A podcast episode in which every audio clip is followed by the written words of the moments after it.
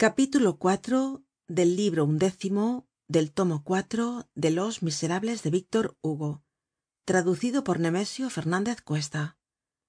Capítulo iv el niño se admira del viejo. Mientras tanto gavroche en el mercado de san juan cuyo cuerpo de guardia habia sido desarmado ya acababa de hacer su incorporacion á un grupo guiado por enjolras courfeyrac y feuilly. Todos iban casi armados. Bahorel y juan prouvaire les habia encontrado y aumentaban el grupo. Enjolras llevaba una escopeta de caza de dos cañones combeferre un fusil de guardia nacional con el número de la legion y en la cintura dos pistolas que se le veian bajo su levita desabotonada. Juan prouvaire un viejo mosqueton de caballería y bahorel una carabina blandia un estoque. Feuilly con un sable desnudo marchaba delante gritando viva polonia venian del muelle morlaod sin corbata y sin sombrero agitados mojados por la lluvia y con el fuego en los ojos. Gavroche se acercó á ellos tranquilo.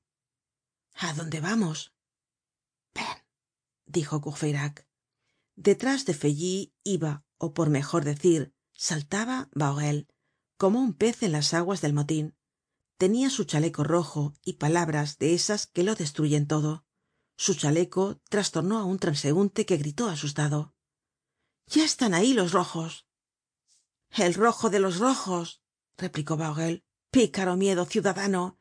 En cuanto á mí no tiemblo ante una amapola. El sombrero rojo no me inspira temor alguno. Ciudadanos creedme.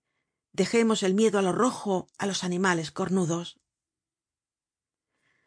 bahorel vio entonces á una ventana un jóven pálido con barba negra que los estaba viendo pasar.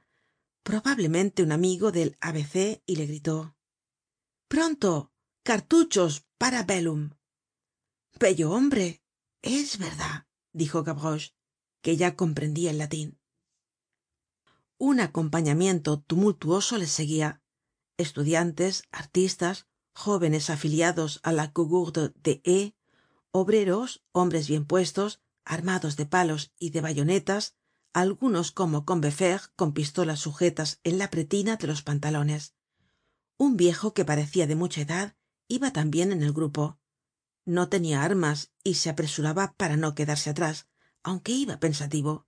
Gavroche le descubrió qué es eso qué es eso dijo courfeyrac un viejo. Era el señor mabeuf fin del capítulo